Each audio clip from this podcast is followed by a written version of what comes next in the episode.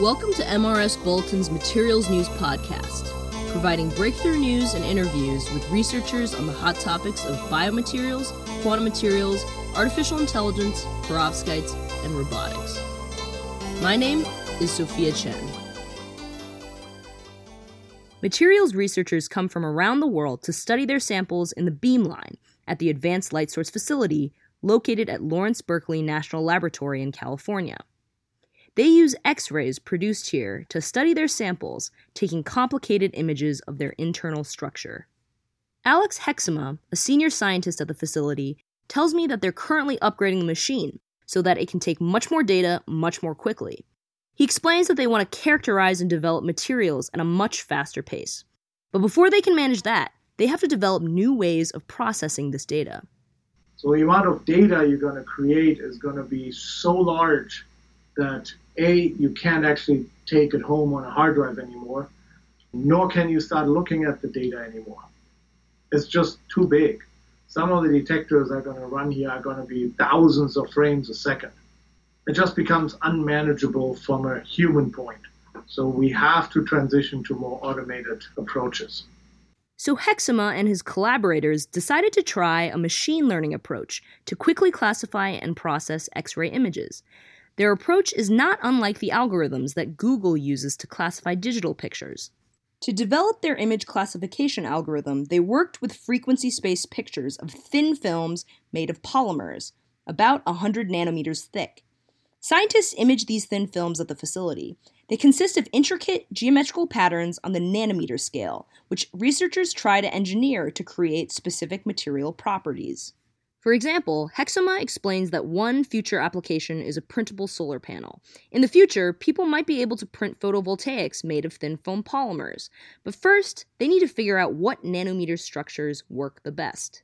So we're looking at this, but to understand the efficiency of these materials, we have to understand the morphology. They came up with seven different categories of thin film patterns and basically trained a computer to distinguish between these seven categories, like Google algorithms know an image of a human from a cat. One of Hexemer's computer science collaborators, Danny Ushizima, explains that they had to show the computer millions of examples. This neural network base is going to build a mathematical model that quite represent those different patterns. Then they tested the computer. They found that they could classify images successfully into the seven categories 94% of the time, and they can do it quickly. The training process might take a long time, hours, but the feedback to classify just as a scattering pattern, this is coming on the millisecond. This work is just the first step, though. The images they classified were simulations of thin films rather than real data, which means that they were a lot easier for the computer to learn. Real data has much more defects more diversity. They're trying to teach the computer to recognize noisier simulations now, with the eventual goal of classifying real data in real time. We want to have better and better simulations which are much closer to real and partially disordered systems, and that is very difficult. Real time classification will save researchers a lot of time and money.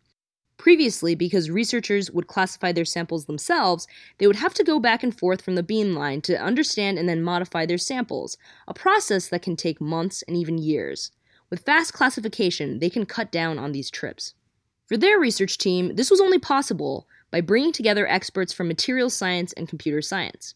Shuai Liu, a member of the team, says to expect more collaborations between the disciplines we point out a very important direction in the future research yeah. is to combine the machine learning, like which has been well developed in the recent years, with a lot of characterization techniques. This work was published in a recent issue of MRS Communications. My name is Sophia Chen from the Materials Research Society. For more news, log on to the MRS Bulletin website at mrsbulletin.org and follow us on Twitter at MRS Bulletin. Thank you for listening.